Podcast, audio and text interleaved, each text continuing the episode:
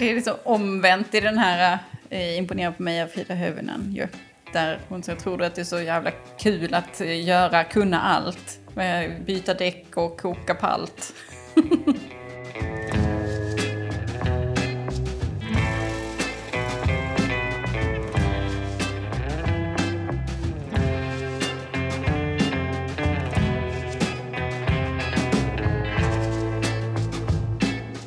Men du ska gå på konsert imorgon. Det är därför vi pratar om Frida Hyvönen. Spelar du in förresten, Karo?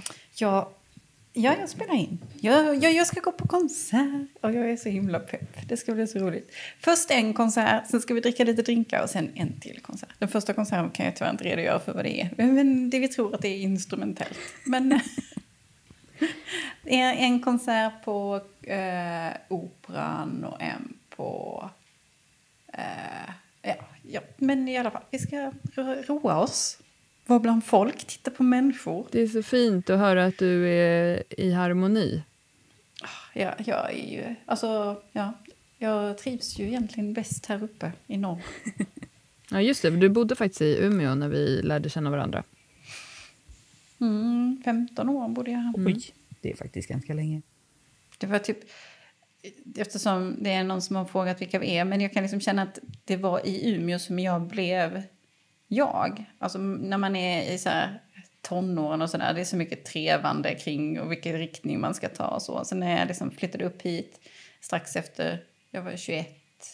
Alltså lyckades hitta vänner som jag inte behövde ställa mig in eller imponera på. Eller vara någon, utan där jag kunde vara sig själv liksom. Och sen så... Som jag nu också är på och besöker. Och, ja, men det är liksom att komma hem. Och du bodde i sambo med min kille ett tag också. Gör det. Fast då visste vi inte att han skulle bli din kille. Nej. Var han lika bra på att städa då? Ja, jag har alltid uppskattat Marcus väldigt mycket. Alla hans sidor. Så jag tänker att jag retade mig i alla fall inte på honom. Han var vegetarian då, det var lite jobbigt för det var inte jag och min andra sambo. Han hade en vegetarisk period, så det var lite jobbigt när man skulle göra gemensam mat. Det visste inte jag om. Men det är han ju inte nu, eller hur? Men, nej, han är inte det, men en rolig sak är att när vi träffades så sa han att han var vegetarian och så är jag så här, jaha, är du? Och så sa han så här, nej, alltså jag känner mig, alltså apropå identitetspolitik, jag känner mig som en vegetarian och jag försöker att tänka på det, men det var nog så här, och sen liksom, jag vet inte om det är mitt fel, men han har ju inte levt vegetariskt på de åren vi har umgåtts. Men det var väldigt roligt att han kände sig. Men då, när vi bodde ihop så var han lite vegetarian. Och det var inte vi andra. Så det var lite så här jobbig anpassning då. Jag förstår. Men, och nu behöver vi inte dra det så långt. Men vi fick en fråga till podden om vilka vi är. Och det är så jobbigt att göra sådana presentationer tycker jag. Och sälja in sig själv på något sätt. Eller sälja, ja men det känns lite så. Så jag kan säga om er... Att varför vi tror jag egentligen sitter och pratar i en podd just nu är för att vi alla tre har haft poddar förut. Men alla de tre poddarna har handlat om träning och hälsa. Och podden som ni hade hette Tyngre rubriker och podden som jag hade hette Styrkebyrån. Och så kände vi att vi ville fortsätta prata men inte om träning och hälsa. Även om det kanske blir lite sånt ändå för att vi... är ju kanske intresserade av det ur vissa perspektiv och så. Men vi ville bara fortsätta prata. Ja, och sen så är ju träning och hälsa och kost, det var ju liksom det som, det är på något sätt det som har fört ihop oss liksom. Även om ingen av oss just nu har det som huvudsysselsättning. Jag tänker också att det här är en ganska ofiltrerad podd. Det är väldigt ofiltrerat i alla fall utifrån mig. Så jag tänker att om man lyssnar på vår podd så lär man ju känna oss. För om de vill veta vilka vi är som är att förstå vilka vi är. Eller vill de veta vad vi gör. Det är ju liksom två olika saker. Vad vi gör kan man ju redogöra för väldigt så här. Jag jobbar som läkare och chef och så vidare.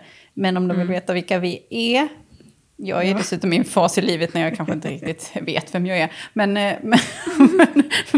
jag tror ändå att man kommer få förstå det efter ett tag när man pratar med lyssnare. Jag tror också att det bästa sättet och för oss att presentera oss är att bara ha våran podd där vi pratar lite. Ja. Men det är jag som är Jenny i alla fall, och jag bor i Stockholm och har inga barn. Nej, och jag heter Klara och bor också i Stockholm och jag har 2 barn men jag är verkligen ingen mammis. Mammisar är ett av mina värsta. Ja. Nej, men jag tänkte bara för att det har ju kommit upp lite, eller vi har ju nämnt barn och sådär. Så det, när vi pratar, för att jag som sagt har ju inte barn, men jag förstår ju att de som har det, att det blir en stor del av livet. Ja. Så det blir ju att man pratar om det. Men ingen av oss har en sambo, och det är ju också en stor del av livet för de som har en sån. Och det tycker jag är skönt. Att vi inte har det. Ja, att inte behöva anpassa sig till en sån. Ja. Ja. Ja, jag har barn och 3 katter och jättemånga höns. Och det är jag som Caroline. För det tänker jag, för det vet jag ju att många, i alla fall i din förra podd, Klara, att folk inte visste vem det var som pratade. Om det var Klara eller Johanna eller du. Så därför är det kanske bra att man bara säger vilken röst som tillhör vilken. Men vi är ungefär jämngamla, eller hur också? Ja. Jag vet inte hur gammal du är, Jenny. Jag är 41. Ja, men då är vi väldigt jämna gamla. Men det är jag som är äldst.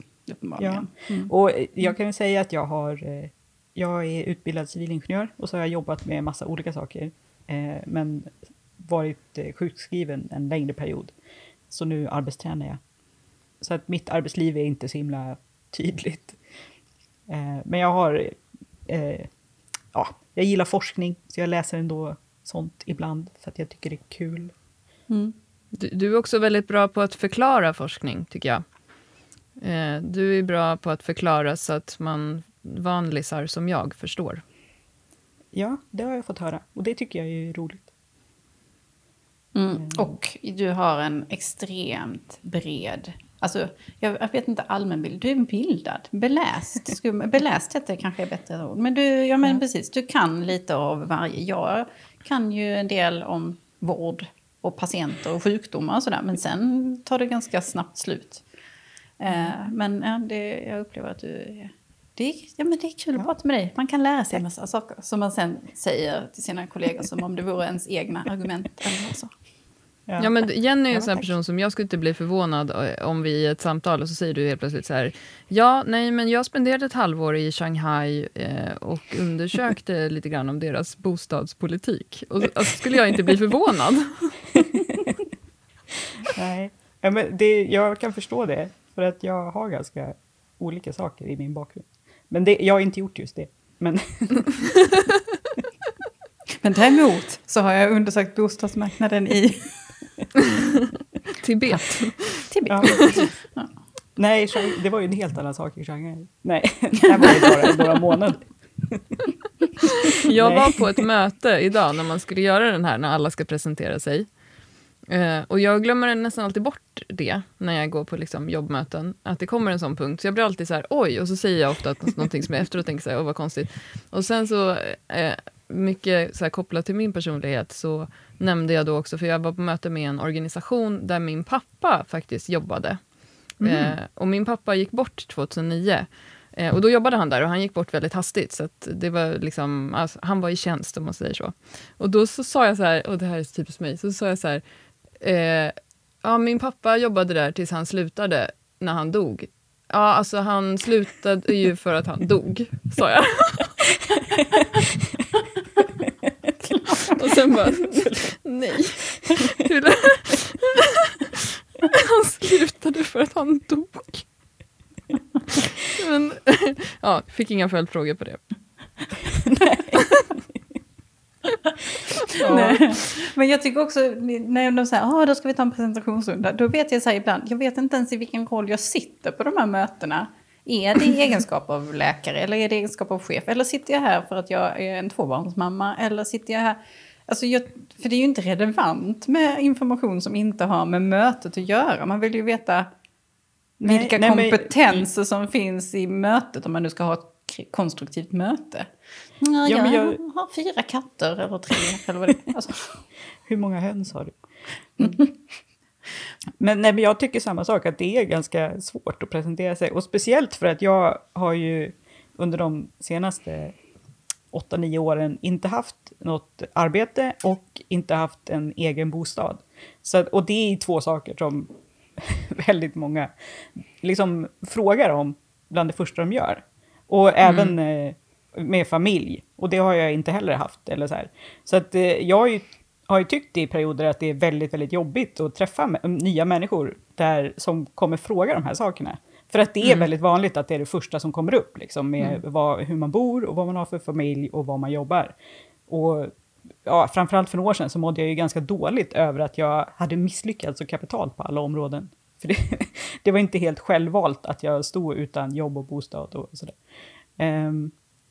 Så att jag tycker det här med presentationer kan vara ganska svårt också. Och att jag vill ju hellre bli bemött för den jag är och sådär. För att folk har ju ganska mycket fördomar utifrån det man...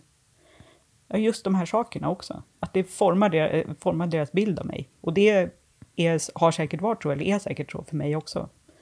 Men, så jag tycker såna här presentationer är ganska svårt. Och att det inte... För många så är det säkert ingen stor grej. Men det kan vara en stor grej för den personen. Ja, och det där tycker jag är så intressant. Ja, men kallprat. Jag håller med. Jag hatar kallprat. Och just de där frågorna också. Som kommer till exempel... Jag vet att vi tre har pratat om det, att jag har en särbo till exempel. Då kommer det alltid så här frågor som jag tycker är privata. Som är så här, ska ni flytta ihop? Har han egna barn? Nej. Vill han ha egna barn? Alltså från människor som jag känner att jag inte vill dela det med. Och jag tycker alltid att det där är svårt. Och så har jag tänkt på det, att jag tror att de människor som jag tycker om och är vän med, det som är gemensamt för alla, är just att vi pratar inte så mycket om sådana saker. Ja, men jag skulle säga innan, Jenny, till dig, det är ju, när du presenterar dig nu så säger du att du inte har haft ett jobb. Och jag tänker, för mig, om jag tänker på dig, så är det ju verkligen ingenting som definierar dig som person. Det är ju inte så, jag tänker inte på dig som någon som inte har ett jobb. Alltså det är så många andra saker som jag tänker på kring. Jag menar att du är smart och bildad, rolig. Du har ju ett jättekul Instagram-konto, tycker jag. Och alltså, det finns en massa andra saker, så att den delen som du då tar upp som typ nästan först, antagligen för att andra säger så, jag jobbar som. Så, ja, precis. Och att, nej, men det är det jag menar, att jag tycker inte de där sakerna, och jag tyckte ju inte att de sakerna definierade mig när jag hade jobb och familj och eller så här.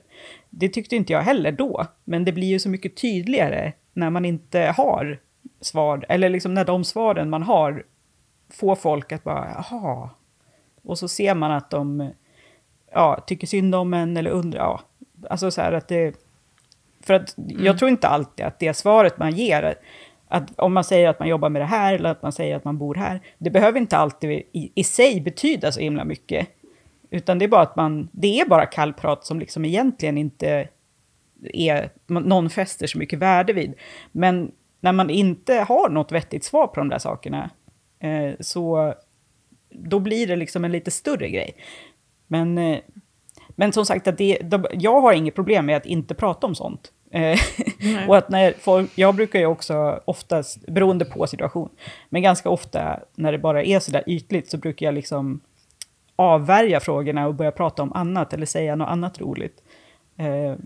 För att det inte ska bli alla de där liksom minerna av att de ser ut som de inte vet riktigt hur de ska hantera det. Men det är ju som sagt, frågan, hur mår du? Människor, lite grann. Men jag tycker att när man mår dåligt.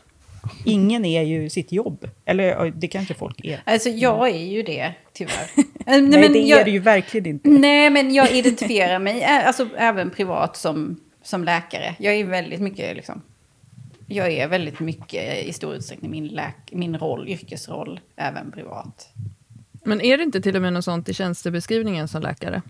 Alltså, du är ju lite så här, jag har ju varit med om det själv. Det var ju väldigt dramatiskt, Jenny. Sitta på ett flygplan med Caroline och så är det någon som ropar, is there a doctor on board?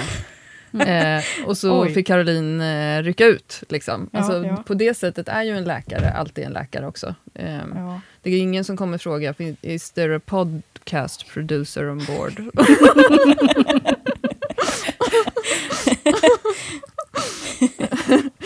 Och på det sättet så är ju du, alltså, förstår du vad jag menar? Du har ju liksom, och så tänk hur det var förr med liksom mindre samhällen där det fanns en läkare. Då var det väl så att man liksom hade öppen mottagning dygnet runt, att det kunde komma någon och knacka på mitt i natten och säga att nu ska Ida kalva, höll jag på att säga. Men nu kommer barnet liksom. Och så fick läkaren klä på sig och springa ut liksom. Så det tycker inte jag är så konstigt egentligen. Jag tror det varierar, men jag vet inte. Jag tror att yrkesrollen har liksom också passat min person, alltså på något sätt. Annars tror jag kanske att man hade kunnat ha arbetstid 8-5 och sen gå in i mammarollen eller vad det nu är. Men jag tror kanske också precis som du att jag älskar ju naturligtvis mina barn, men det har aldrig varit en roll som jag har trivts så bra i, mammaroll. Alltså förstår du, de här andra rollerna har väl varit roller som inte har varit optimala för mig, eller man ska säga. Mm. Så det var mycket lättare att vara läkarrollen alltid, eller vad man ska säga. Ja, men du verkar ju faktiskt tycka om det, men jag vet att jag flera gånger har sagt till dig, du behöver inte svara på den här frågan. Men du är alltid, det känns alltid som att du är positiv till att göra det ändå. Mm. Ja, det är jag ju. Mm. Otroligt. Hellre det än kan du skjutsa till fotbollsmatchen på onsdag. Men nu har vi ju ändå presenterat oss själva lite grann. Ja, det har vi faktiskt gjort.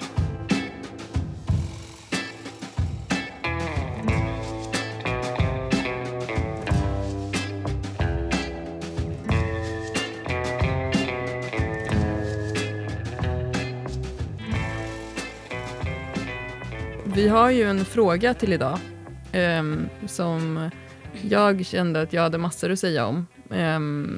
Men kanske har glömt bort allting nu, för jag tyckte det här var så trevligt att prata om. Men det känns ganska aktuellt. Alltså det är ju,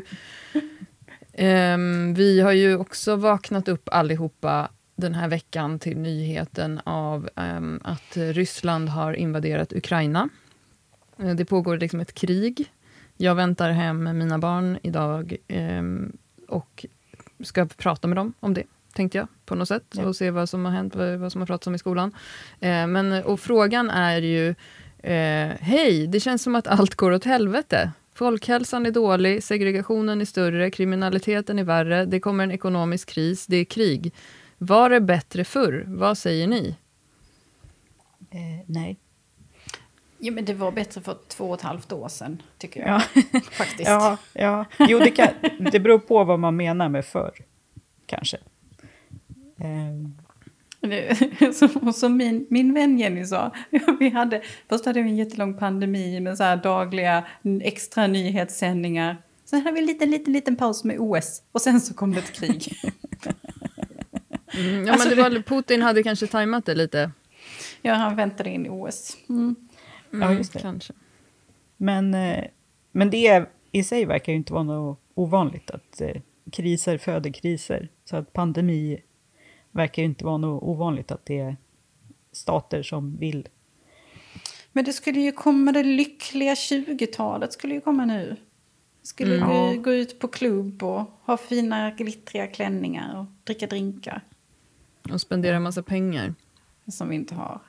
Nej, det kommer ju antagligen bli svårt. Jag tycker faktiskt att det var ett extremt jobbigt ämne. Ja, och sen framförallt är det väl kanske ett jobbigt ämne, som sagt, efter just den här veckan med krigsutbrott. För att efter pandemin så var det ju, kunde man ju ändå, ja men många kände ju liksom att det var optimism och att nu blir det bättre. Men just precis nu är det kanske lite svårt att tänka så och känna så. Och det kanske inte heller finns anledning att tänka och känna så just nu. Jag vet inte. Nej, det är jättesvårt. Jag tyckte att det var svårt att jobba de här dagarna med liksom jobb, för att jag har hela tiden lyssnat på P1 också i deras krigsrapportering.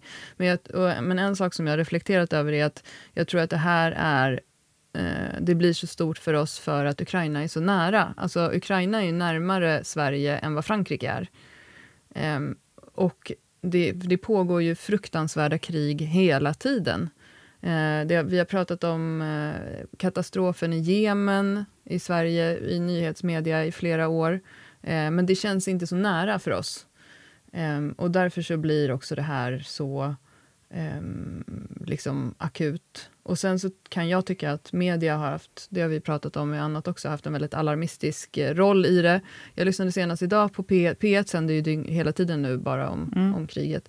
Och då ställde journalisten i P1 den här frågan till då ledarskribent i Aftonbladet och ledarskribent i Svenskan. De hade en diskussion om NATO eftersom att de har såklart olika åsikter om Sverige och NATO. Så ställde journalisten frågan, vilka länder skulle försvara Sverige om det blev krig här nu? Och den frågan tycker jag är lite problematisk för att liksom... Den krigshetsar ju på ett sätt. Och alltså dels så tycker inte jag att de personerna är några som kanske har specifik kunskap i det. Varför sitter man och pratar med två journalister om det? Och sen också just vad skickar det för signaler till vanliga människor? Alltså det finns ju ingenting som tyder på exakt nu att det kommer bli krig i Sverige nu. Och då kan jag tycka att det är lite så här dumt att spä på det. Alltså, men ja... Ja, men det är ju verkligen en avvägning att hur mycket ska man liksom svara på funderingar och frågor och spekulera och hur mycket ska man tänka på att man skapar oro. Mm. Men samtidigt så kanske man snarare har varit lite för lite alarmistisk kring Putins eventuella invadering av Ukraina. För inte ens Ukraina verkar ju ha tagit det på riktigt allvar. Alltså... Nej. Någonstans har vi ju ändå gjort en missbedömning av hans galenhet. Intentioner. Ja. Men det känns ju som att han har riktigt också tappat det på sistone. Många som spekulerar i om han liksom har något skov av något slag just nu. Mm. Alltså han har ju kritiserat sina rådgivare offentligt och det här talet han höll när han annonserade invasionen var en timme och under många tror att det var ett improviserat tal för att han upprepade hela tiden vad han sa och sen sa han värre och värre hela tiden och liksom var helt osammanhängande och konstig och det känns ju också extremt obehagligt. Men det var ju ändå bandat liksom. Ja. Mm. Men det var flera då som kommenterade, gud nu har jag lyssnat för mycket på det här, ni hör ju, som kommenterade att just hans tal brukar vara väldigt så retoriskt upplagda och det här kändes helt annorlunda. Ja, men du ska vi kanske inte bara prata om det här kriget som vi absolut inte är experter på. Men han har ju tydligen också varit väldigt isolerad under pandemin. Att han har ju absolut inte velat utsätta sig för covid-smitta. Så att han har ju umgås med väldigt lite människor. Och då, alltså alla som har varit isolerade har ju antagligen mått lite dåligt. Och så att det påverkar ens... humör och tankar och hur man ser på världen och så vidare. Så att det är väl också möjligt att han liksom att en 2-årslång isolering med väldigt få omkring sig som antagligen, nu gissar jag, kanske inte säger emot honom så mycket. Har väl säkert också bidragit. Så att det är antagligen inte bara att det är en slump att det händer efter den här perioden liksom. Nej. Ja.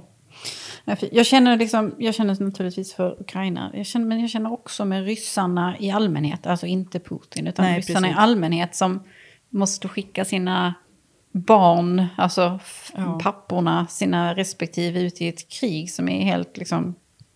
Nej, och som det verkar ju inte som att folket är så investerade i det. Nej, Nej det är bara jättesorgligt. Men det är ju det. Och det är lite för att knyta an till frågan också, det du säger Caroline. För jag tänker, var det bättre förr? Uttrycket det var bättre förr är ett av mina värsta uttryck. För det är på något sätt konservativt, bevarande. Jag har liksom svårt för sånt. Men jag tänker, det som är liksom, för mig, när jag tänker på krig, så tänker jag på motsatsen till krig på något sätt är ju trygghet. Vad får mig att känna trygghet? Jo, men det är ju att till exempel folk jag tycker om, att jag vet att de mår bra, eller att de har möjlighet att må bra, att jag vet att de kan få hjälp, att de kan få sjukvård, att samhället kan hjälpa till. Och det är ju lätt att tänka att det var bättre förr. Men jag måste nog också säga ändå att jag tror att samhället idag har på många sätt ett bättre trygghetssystem. Ja, men det beror ju på när man jämför med.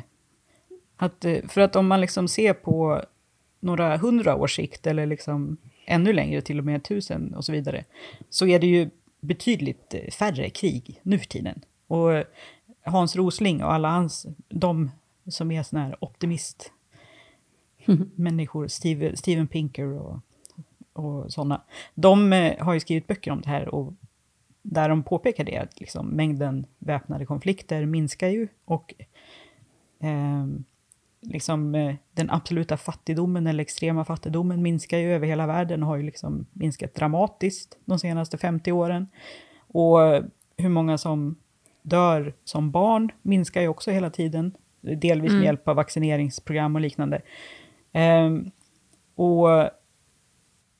Och liksom på 50 års tid, om man tänker liksom på början av 70-talet i Sverige, så var det antagligen inte heller nödvändigtvis så mycket större trygghet för alla delar. Och då var det ju dessutom det som kalla kriget, med risk för... Ja, det fanns ju liksom en ständig oro för kärnvapenkrig under ganska många år, även om det inte var krig. Ja, jag vet inte exakt, jag är inte expert på det där, men... Så att jag tror att det fanns en viss oro för krig och liksom oro för det här, och att det var ständigt närvarande, och att trygghetssystemen var nog inte nödvändigtvis bättre för 20, 30, 40, 50 år sedan.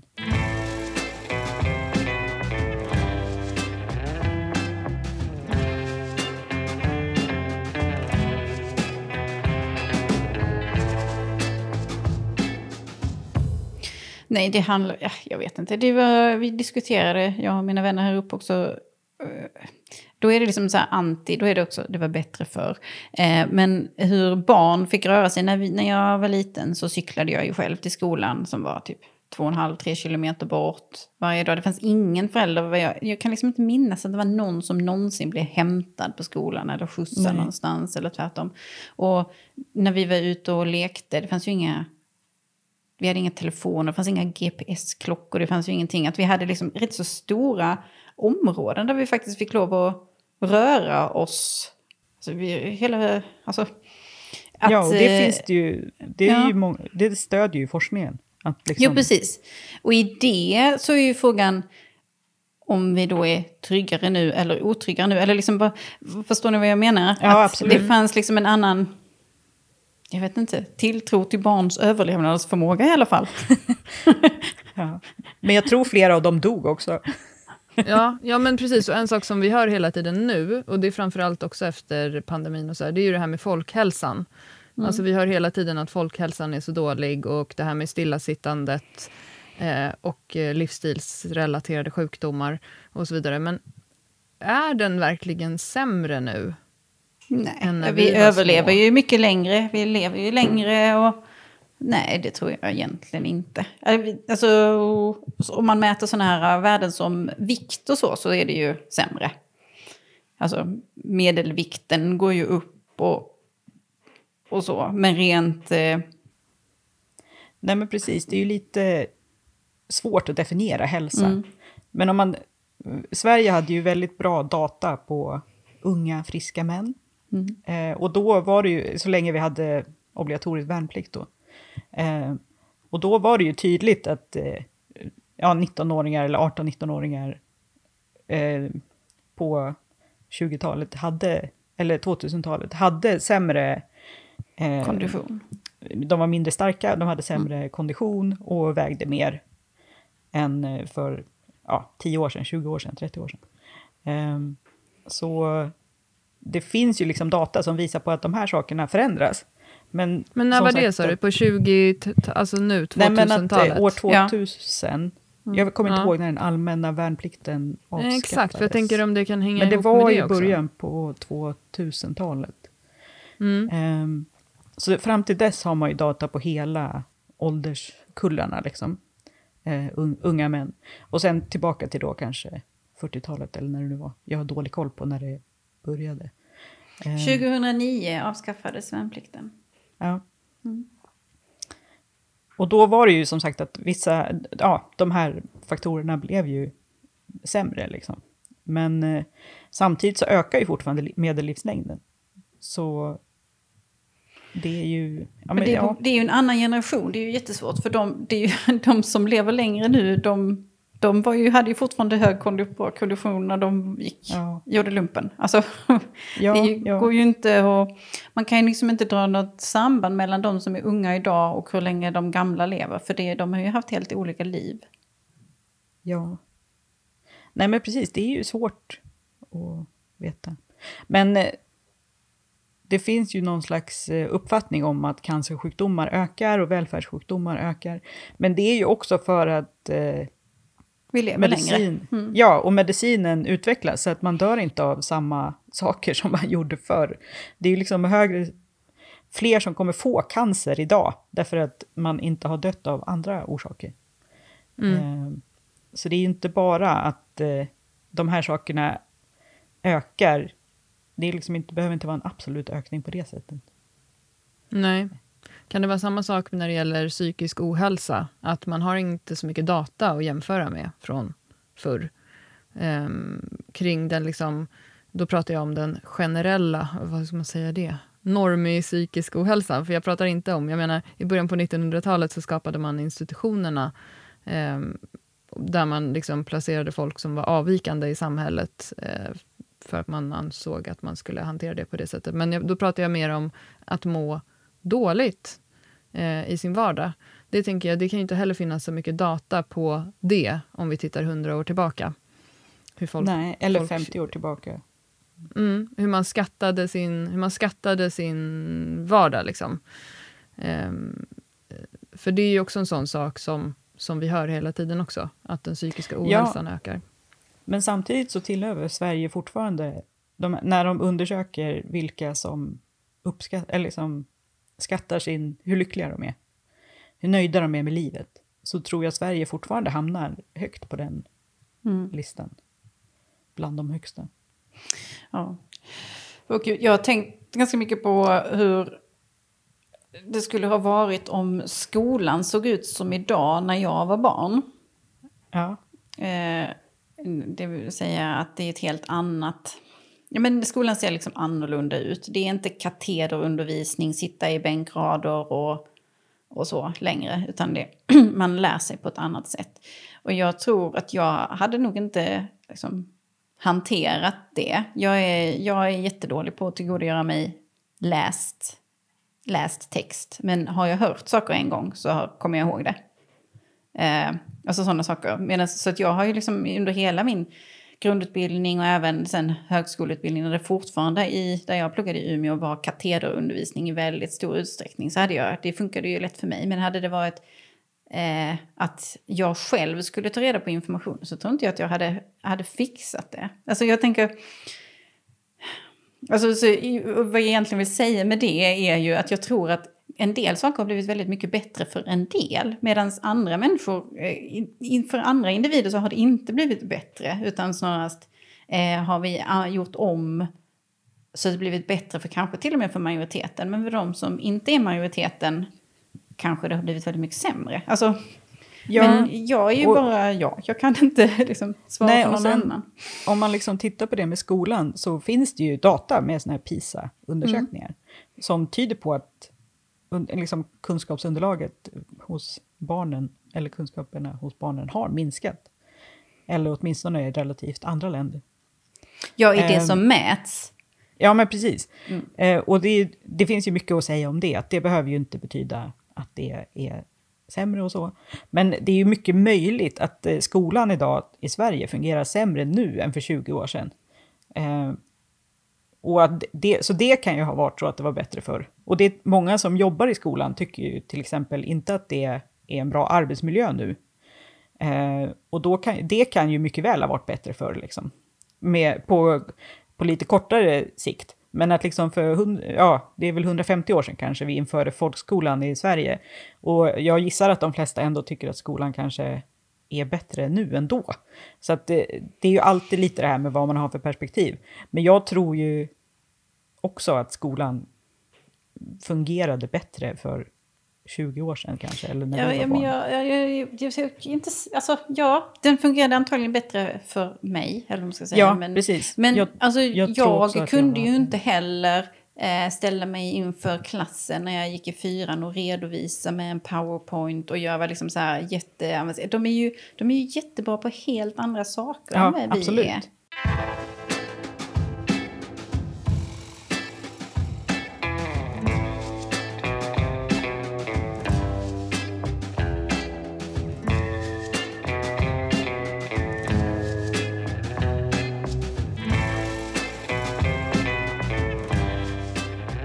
Jag som dels har ett barn som går i 7:an nu och sen har en nära vän som går på lärarhögskolan pratar om det här ganska mycket. Jag hade inte klarat av många av de ämnena som min 13-åring har, till exempel matten när jag gick i 7:an. Och det är ju på grund av att skolsystemet har gått åt det här att man ska skriva en analys av allting man gör också. Barnen ska då analysera konsekvens, orsak, berätta hur du tänkte, så att det har man ju också sett nu att barn som inte är så starka i att skriva eller i svenska, de har det mycket tuffare idag. Ja, det kan jag och sen med.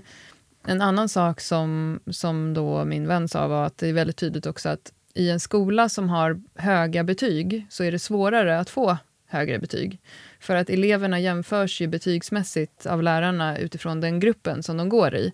Så hon sa till mig, för jag har ett så här väldigt högpresterande barn, hon sa så här: försök få henne att söka till en gymnasieskola som har lägre meritvärden generellt. Till exempel gå ett yrkesprogram eller någonting där man ändå kan läsa de teoretiska. För det är lättare där att få bra betyg i svenska. Och sen när du söker till högskolan kommer det inte stå var du har gått någonstans. Och det är så hemskt att det är så. Alltså den pressen. Och nu vet jag att de håller på att försöka se över det här med matrisproblemet som jag tycker är att de så här bedömer eleverna varje vecka. Min dotter får ett betyg varje vecka för de läser ämnesveckor. Så varje fredag får hon betyg i matte eller kemi eller fysik. För då räknas det som 6 veckor och en kurs. Och då har Skolverket sagt att man ska gå ifrån det här med matriser. För matriserna kan inte tillgodogöra kunskap under en längre tid. Men ändå så är det... Jag förstår att liksom... Ja, hela systemet har blivit så jäkla konstigt tycker jag. Men sen tror jag att det kan vara bättre för de elever som behöver till exempel specialpedagogik och stöd idag. Att man också har en högre kunskap i att just det här du sa, Caroline, att alla kan inte tillgodogöra sig katederundervisning. Och man kan ha undervisning på olika sätt. Och jag tror att för de som det blir bra för, sen vet jag att många familjer kämpar med att det ska bli bättre för deras barn. Så kan det bli ganska bra i den här anpassningen. Men däremot har man också sett att de elever som har behov av extra stöd, de har det ju också ännu svårare idag. För att skolan har blivit, alltså just det här med att du ska skriva en liten uppsats. Alltså min dotter skriver slöjddagbok och bilddagbok. Där hon skriver så här, jag använde linjal för att få raka streck. Jag använde svart penna för att göra skuggor. Annars får hon inte ett betyg.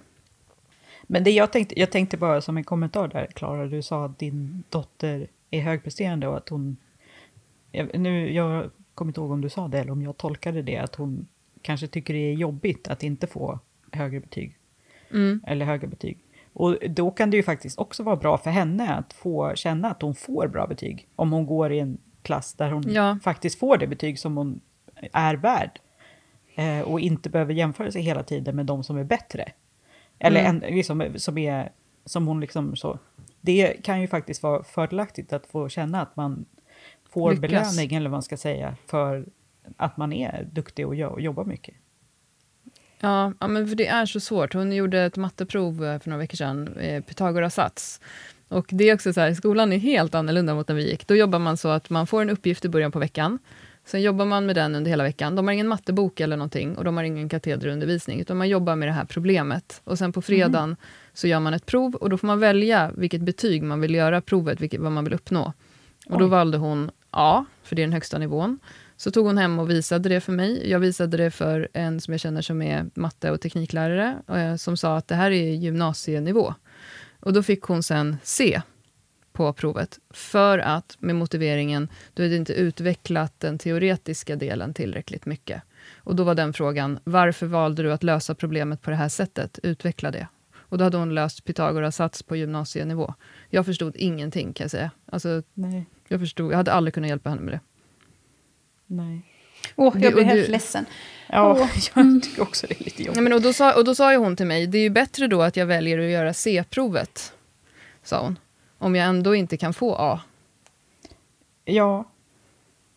Jag tycker att det verkar väldigt konstigt alltihopa. Men jag och det blir liksom, det har gått ifrån att hon var liksom supermotiverad i skolan i mellanstadiet till en person som är helt omotiverad i skolan och bara pratar om de här siffrorna och matriserna hela tiden. Ja. Men ja, det är ju så himla svårt. Jag tänker på det där. Eftersom vi har varit i olika träningssammanhang så tror jag ju att vanliga människor springer milen på under 50 minuter. Att alla människor gör det. Och att om jag då springer milen på 52 så känner jag att jag ändå är rätt kass. Därför att i min omgivning så är ju alla bra på att springa. Och, liksom, och när jag om jag bänkar 50 kilo så tycker jag också att jag är liksom inte... Det är liksom nästan genant.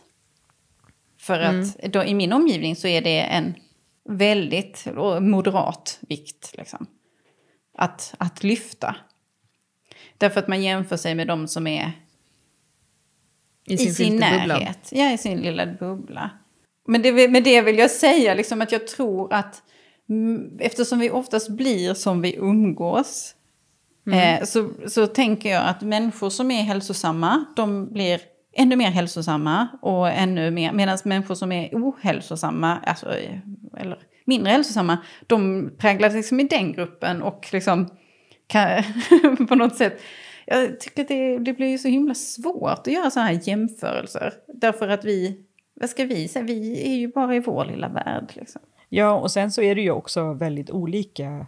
Alltså om man skulle fråga människor vad de ser som hälsosamt, så tror jag att man skulle få ganska olika svar. Ja. Att det på samma sätt som om man frågar folk vad träning är för dem, så kan man ju få jätteolika svar. Eller då som sagt vad som är en normal tid på att springa 1 mil. Mm. Att det kan vara väldigt olika svar på sådana frågor. Och då är det ju också svårt att veta. Ja, men hur världen har förändrats menar jag. Alltså det jag menar är liksom att det är väldigt svårt att liksom, som individ, att säga huruvida saker har blivit bättre eller sämre när man liksom inte, när man ens referensram är så liten.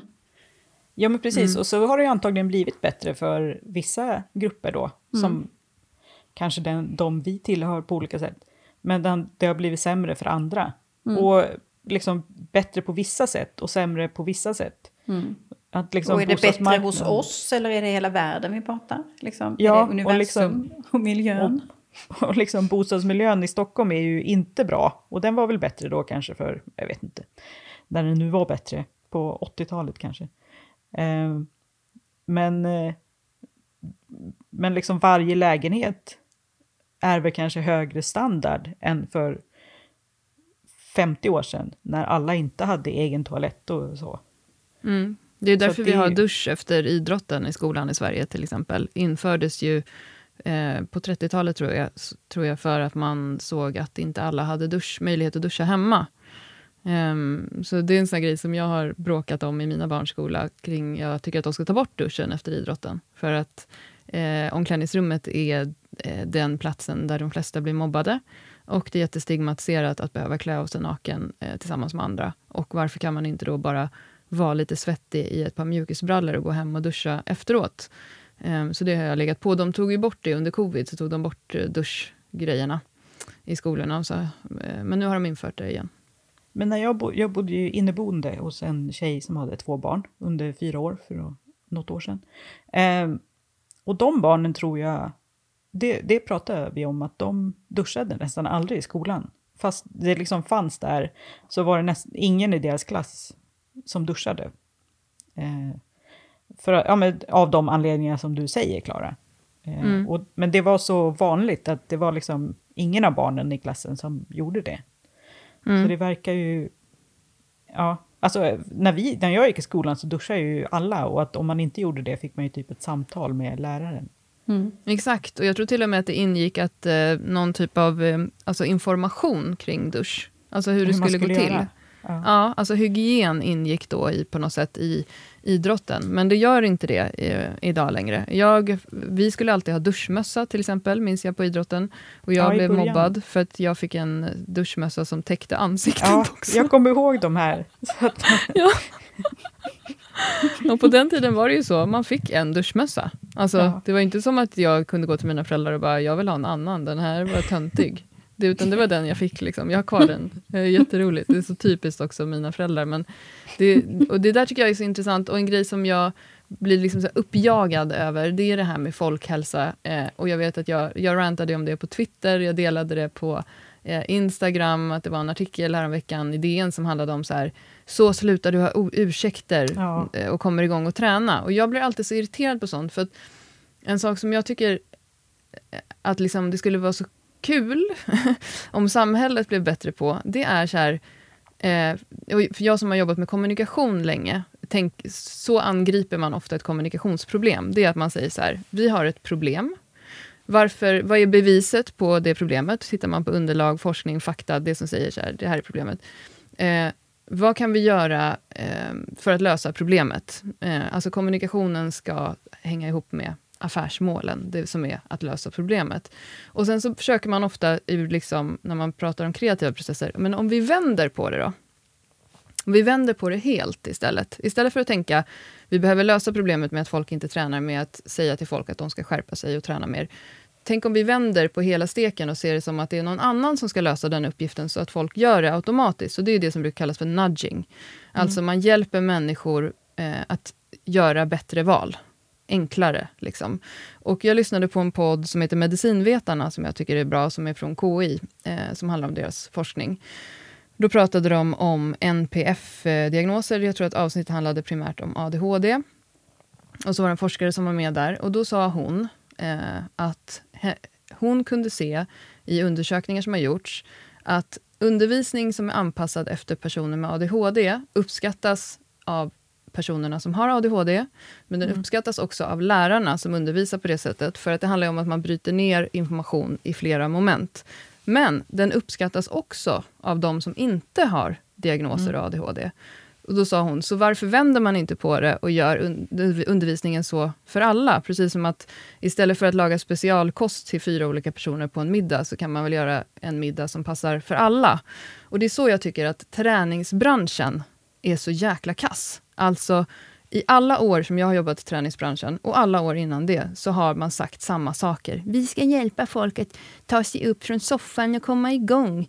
Och så här, det handlar om att prioritera, se över ditt schema, effektivisera, träna medan du gör någonting annat. Ta några små steg.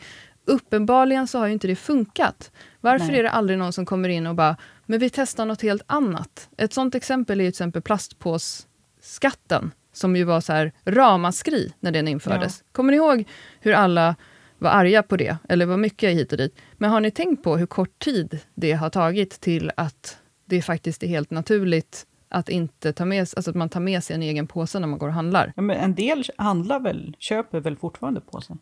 Ja, jag tror också att man köper på sig på rulle istället, som man har till sina sopor och så. Men, ja, men de är jäkligt dyra. De kostar 6,50 på min närmsta affär. Och jag har en krok på dörren där det står Greta. Och så tar jag en tygkasse när jag går och handlar. Men det som, och även om det kanske var då jobbigt för många, så är det någonting som faktiskt inte var så svårt att implementera. Och då tänker jag just det här. Absolut. Varför är det ingen som bara tänker så här, vi kanske borde testa något helt annat? Förstår ni vad jag menar? Mm. Jo, men det är ju folk som tänker så. Men det är ju svårt att ändra det sättet att tänka. Det finns massa kommersiella incitament att inte göra saker också. Och sådär. Ja, och om man ska göra sådana stora förändringar, då kanske det är liksom på större samhällsnivå och samhällsinstanser som behöver göra det.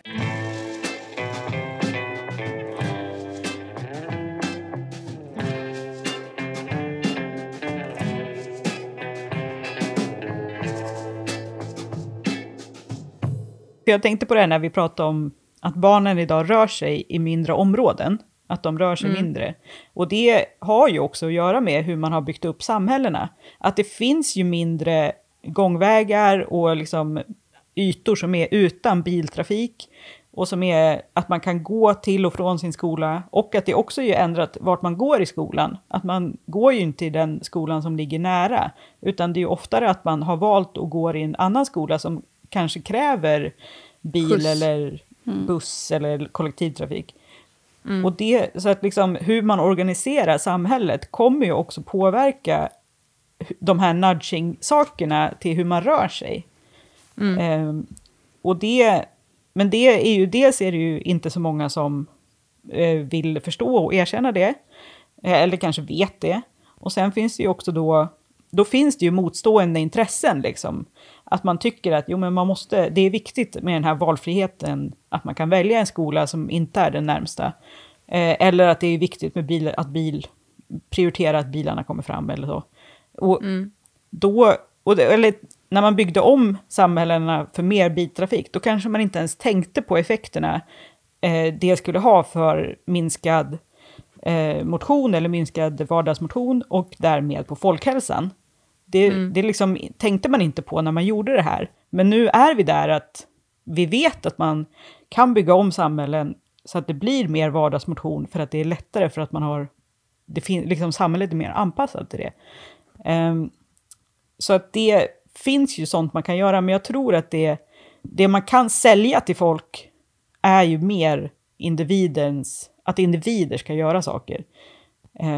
Eller möjligtvis företagshälsa och liknande. Ja. Min vän som jag hälsar på här, hon var i Kina och askulterade, alltså hälsade på vårdcentraler där. Hon tipsade om att de gav alla patienterna när de gick hem en lapp där det stod typ: var glad, ät bra, träna. Fick de med sig. Ja. Efter sitt läkarbesök. Ja. Jag tänker att det är kanske en bra intervention. Ja. Men det pratade vi någon gång om i våran podd, Tyngre rubriker. Att om man har sådana här faktiska besök en gång per år hos läkare, så är ju det också förebyggande för ohälsa. Men att det kräver ju liksom ett långsiktigt arbete under flera års tid. Och det själva besöket kanske inte ens... man har ingen särskild ohälsa eller något särskilt problem. Utan det är bara ett årligt besök. Vi har lite svårt att ta emot dem på vårdcentralerna bara. Vi kan inte ta emot dem friska för att bara uppmuntra dem att vara hälsosamma. Vi hinner inte ens ta hand om någon sjuk. Nej, men precis. Att det har ju också att göra med hur man har organiserat vård. Och hur man prioriterar att läkarna ska syssla... vårdpersonal ska syssla med det här. Och då skär vi bort den här funktionen som kanske skulle på sikt minska vårdbehovet. Så att det är ju ganska stora komplicerade frågor. Men som vi också har möjlighet att påverka med valen i höst. Ja, men det är bara så, alla är ju bara, det finns ju ingen, det är bara rövar och sånt när man ska rösta.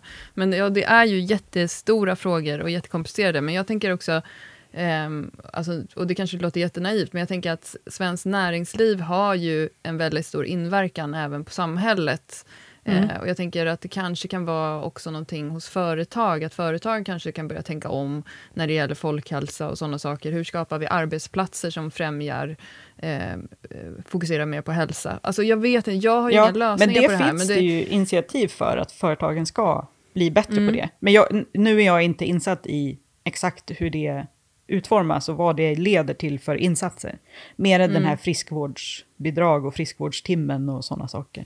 Som bara leder till att folk köper ett gymkort som man inte använder. Nej, men alltså, det är så här, det som blir så provocerad av med det här med, då är det någon PT i den här artikeln som säger så här: tidsbrist är ofta en subjektiv upplevelse. De som vill röra på sig men skjuter det åt sidan eftersom de inte hinner kan därför fundera över hur deras prioriteringar ser ut, säger hon som uttalar sig i den här artikeln. Och då kan jag säga så här att under den senaste perioden så har jag gått igenom en tuff period privat. Inte på jobbet då. Vilket har lett till att jag har knappt tränat. Och jag liksom... Hon kan komma och ta sina prioriteringar någon annanstans. Alltså, jag har en full förståelse för det. Och jag tror verkligen att liksom de som jag då genom mitt engagemang inom träning och hälsa, många av dem som jag tror att jag har inspirerat, och nu låter det ju också så här gud, skrytigt, men jag tror att det är för att jag har pratat om de här sakerna. Att liksom, om du är en kvinna, ta bort saker i din kalender istället för att träna. Alltså lägg dig på soffan när du kommer hem istället. Alltså det är sällan. Det har hänt ganska ofta att jag har haft till exempel PT-kunder som jag har sagt, vet du vad, du ska inte vara hos mig. Du ska ta bort saker i din kalender. Du ska inte ha en till grej som du ska prestera inom. Och jag tror att det hjälper fler personer att förstå att liksom, man kan vara en person som tränar ändå. Man behöver inte vara så här chia latte eller vad det heter. Alltså så här, ha blommor på maten och det där. Nej, men det finns ju någon slags polarisering i att de som är tränare och är hälsosamma eller fitness, att de är så extrema inom det. Så att andra blir lite anti. Och det förstår jag. Jag tycker också att människor som pratar om sin träning som nästan inte kan prata om annat. Nej, men och just det här att de inte kan se det här perspektivet. Därför att för den här PT:n som uttalar sig i den här artikeln så är det ju så här, jobbar på ett gym, har alla möjligheter till att träna på jobbet. Alltså, när man lyckas som tränare tycker jag så är det när man ser personen framför sig och kan jobba utifrån vad den har för förutsättningar. Och att säga till en person att så här, det handlar om att prioritera, det kommer inte hjälpa liksom. Och jag tycker det är så märkligt att träningsbranschen år efter år håller på med det där. Alltså testa någonting annat, något helt annat en gång och bara se. För att uppenbarligen så funkar det inte. Punkt.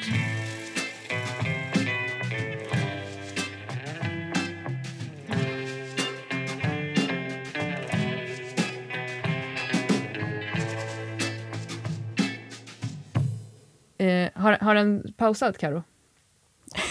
Ja, den har stängt av. Ja. Ah. Attans.